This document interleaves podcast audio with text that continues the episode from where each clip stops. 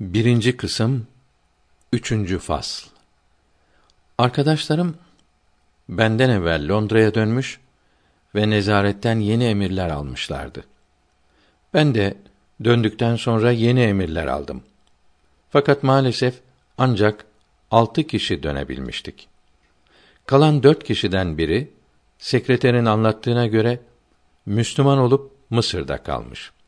Fakat sekreter yine de sevinçliydi. Çünkü sır vermemiş diyordu. İkincisi Rusya'ya gidip orada kalmış. Bu zaten Rus asıllıydı. Sekreter bunun vatanına gittiği için değil, belki Rusya hesabına müstemlekeler nezaretinde casusluk yapıyordu. Vazifesi bitince gitti diye çok üzülüyordu. Üçüncüsü ise yine sekreterin anlattığına göre Bağdat civarında İmare beldesinde veba hastalığından ölmüş. Dördüncüsünü nezaret Yemen'in San'a şehrine kadar takip etmiş. Bir seneye kadar raporları geliyormuş. Fakat daha sonra raporlar kesilip nazırlığın bütün gayretlerine rağmen bir izine tesadüf edilememişti. Nazırlık bu dört adamın kaybolmasını bir felaket kabul ediyordu. Zira biz vazifeleri büyük, nüfusu az bir milletiz. Binaenaleyh her insan için ince bir hesap yaparız. Sekreter ilk birkaç raporumdan sonra dördümüzün raporlarının tetkik edilmesi için bir toplantı yaptı. Arkadaşlarım vazifeleriyle alakalı raporlarını teslim ettikten sonra ben de raporumu verdim. Benimkinden bazı kısımlarını not ettiler. Nazır, sekreter ve toplantıya katılanların bir kısmı çalışmalarımı takdir ettiler. Fakat yine de üçüncü sıradaydım. Birinciliği arkadaşım George Belcourt, ikinciliği ise Henry Franz kazanmıştı. Türkçe ve Arabi lisanlarıyla Kur'an-ı Kerim ve ahkâm-ı İslamiyeyi çok iyi öğrenmiştim. Fakat nazırlığa Osmanlı Devleti'nin zayıf noktalarını gösterecek bir rapor hazırlamayı başaramamıştım. İki saat süren toplantıdan sonra sekreter bu başarısızlığımın sebebini sordu.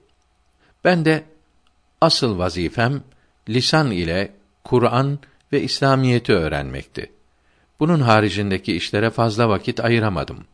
Fakat bu sefer sizi memnun edeceğim dedim. Sekreter şüphesiz sen muvaffak oluyorsun.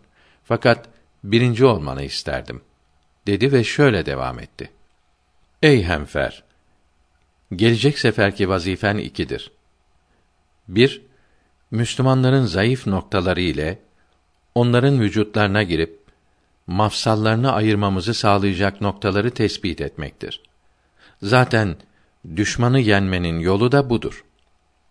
İki, bu noktaları tespit edip dediğimi yaptığın zaman yani Müslümanların arasını açıp onları birbirine düşürebildiğin zaman en başarılı ajan olacak ve nazırlık madalyasını kazanmış olacaksın.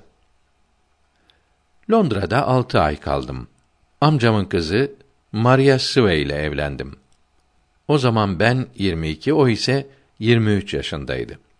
Maria Sway orta zekalı, normal kültürlü, çok güzel bir kızdı. Hayatımın en neşeli, mesut zamanını o günlerde onunla geçirdim. Hanımım hamileydi. Yeni misafirimizi beklediğimiz bir sırada Irak'a gitmem için emir geldi. Oğlumun dünyaya gelmesini beklerken bu emrin gelmesi beni üzdü. Fakat vatanıma verdiğim ehemmiyet ve arkadaşlarım arasında birinci olup meşhur olma hevesim kocalık ve babalık hislerimin üstündeydi. Bunun için hiç tereddüt etmeden emri kabul ettim. Hanımım işi çocuğun tevellüdüne tecil etmemi çok istiyordu. Fakat sözlerine ehemmiyet vermedim. Vedalaştığımız gün ikimiz de ağladık. Hanımım benden mektuplarını kesme. Ben de sana yeni ve altın gibi kıymetli yuvamızla alakalı mektuplar yazacağım dedi. Bu sözleri kalbimde bir fırtına koparmıştı. Az daha seferi iptal ediyordum. Fakat hislerime hakim olmayı bildim. onunla vedalaştım ve son talimatları almak üzere nezaret binasına gittim. Altı ay sonra kendimi Irak'ın Basra şehrinde buldum. Bu şehir halkının bir kısmı Sünni, bir kısmı da Şii idi. Bir aşiretler beldesi olan Basra'da Arap, Fars ve biraz da Hristiyan vardı. Hayatımda ilk defa Şii ve Farslarla orada karşılaştım. Sözü açılmışken biraz da Şiilik ve Sünnilikten bahsedeyim. Şiiler Muhammed aleyhisselam'ın kızı Fatıma'nın zevci ve Muhammed aleyhisselam'ın amcasının oğlu Ali bin Ebi Talib'e tabi olduklarını söylerler. Muhammed aleyhisselam kendisinden sonra Ali'yi ve onun evladı olan on bir imamı halife tayin etmişti derler.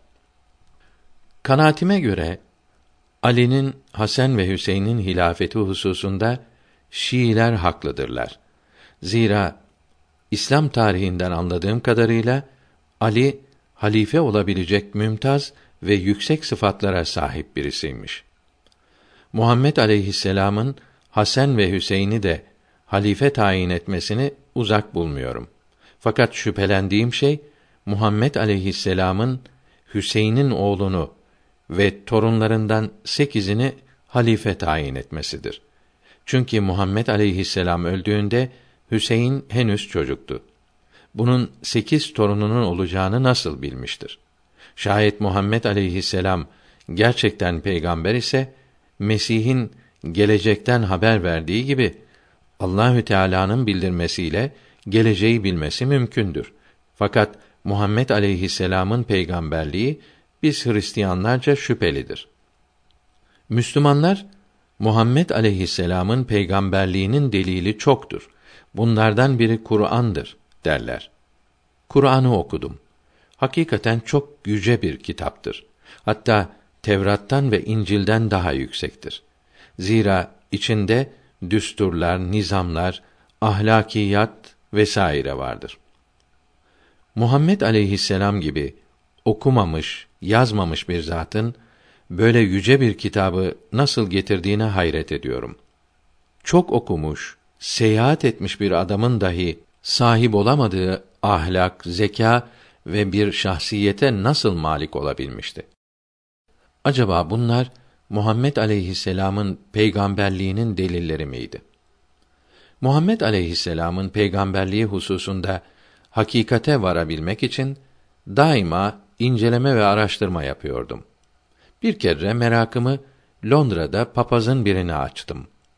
Taassup ve inat ile konuştu. İkna edici bir cevap da vermedi. Türkiye'de birkaç sefer Ahmed Efendi'ye sorduğum halde ondan da tatmin edici bir cevap alamamıştım. Şu da bir gerçek ki casus olduğum belli olur veya benden şüphelenirler diye Ahmed Efendi'ye meseleyi açıkça sual edememiştim. Ben Muhammed aleyhisselam'ı çok takdir ediyorum. Şüphesiz o kitaplarda okuduğumuz Allah'ın peygamberlerindendir. Fakat ben bir Hristiyan olarak henüz onun peygamberliğine iman etmiş değilim. Şüphesiz o dahilerin çok üstündedir.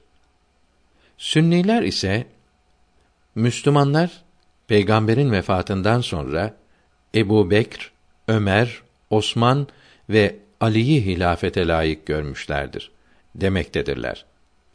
Bu nevi ihtilaflar bütün dinlerde bilhassa Hristiyanlıkta çoktur. Ömer de Ali de vefat ettikleri için bu münakaşaların devamının faydası yoktur. Bence Müslümanlar akıllı iseler çok eski günleri değil de bugünü düşünürler. Dipnot 1 Hilafet hususunda konuşmak ve inanmak Şiiliğin esaslarındandır. Sünnilere göre bu hususta konuşmak lazım değildir. Genç İngiliz din bilgileriyle dünya bilgilerini birbirlerine karıştırmaktadır. Müslümanlar onun dediği gibi dünya bilgilerinde daima yeniyi, ileriyi bulmuşlar. Fende, teknikte, hesapta, mimaride, tababette, akla ve tecrübeye uymuşlar, hep ilerlemişlerdir. Hristiyanlar ise fende akla uymaya, ilerlemeye günah demişler. Din bilgilerini ise akıllarına göre değiştirmişlerdir. Meşhur İtalyan heyet şinas Galile dünyanın döndüğünü Müslümanlardan öğrenerek söylediği için papazlar onu aforoz ettikleri gibi hapse de koydular. Dönmüyor diyerek tövbe edince papazların elinden kurtuldu. Müslümanlar din, iman bilgilerinde akla değil, yalnız Kur'an-ı Kerim'e ve hadis-i şeriflere uyarlar. Akıl ermeyen bu bilgileri Hristiyanlar gibi değiştirmezler. Bir gün müstemlekeler nezaretinde Sünni ve Şii ihtilafından söz ettim. Müslümanlar hayattan bir şey anlasalar, aralarındaki Şii Sünni ihtilafını kaldırır ve birleşirler dedim. Birisi hemen sözümü keserek, senin vazifen bu ihtilafı körüklemektir. Müslümanların nasıl birleşeceğini düşünmek değildir, dedi. Sekreter, Irak seferine çıkmadan önce bana, ey hemfer, bil ki Allah, Habil ve Kabil'i yarattığından beri, insanlar arasında tabii ihtilaflar vardır. Bu anlaşmazlıklar, Mesih dönünceye kadar devam edecektir. Renk, kabile, arazi, milli ve dini ihtilaflar böyledir. Bu sefer vazifen bu ihtilafları iyice tanımak ve nazırlığa bilgi vermektir. Müslümanların arasındaki ihtilafı şiddetlendirebilirsen İngiltere'ye en büyük hizmeti yapmış olacaksın. Biz İngilizler refah ve saadet içinde yaşamamız için bütün dünya devletlerinde ve müstemlekelerimizde fitne ve tefrikalar çıkarmak zorundayız. Osmanlı devletini de ancak böyle fitnelerle yıkabiliriz. Böyle olmazsa sayıca az bir millet sayısı çok olan bir millete nasıl hükmedebilir? Bütün gücünle zayıf noktaları ara bul ve oradan içeriye gir. Bilmiş ol ki Osmanlı Devleti ve İran zayıf devrelerini yaşıyorlar.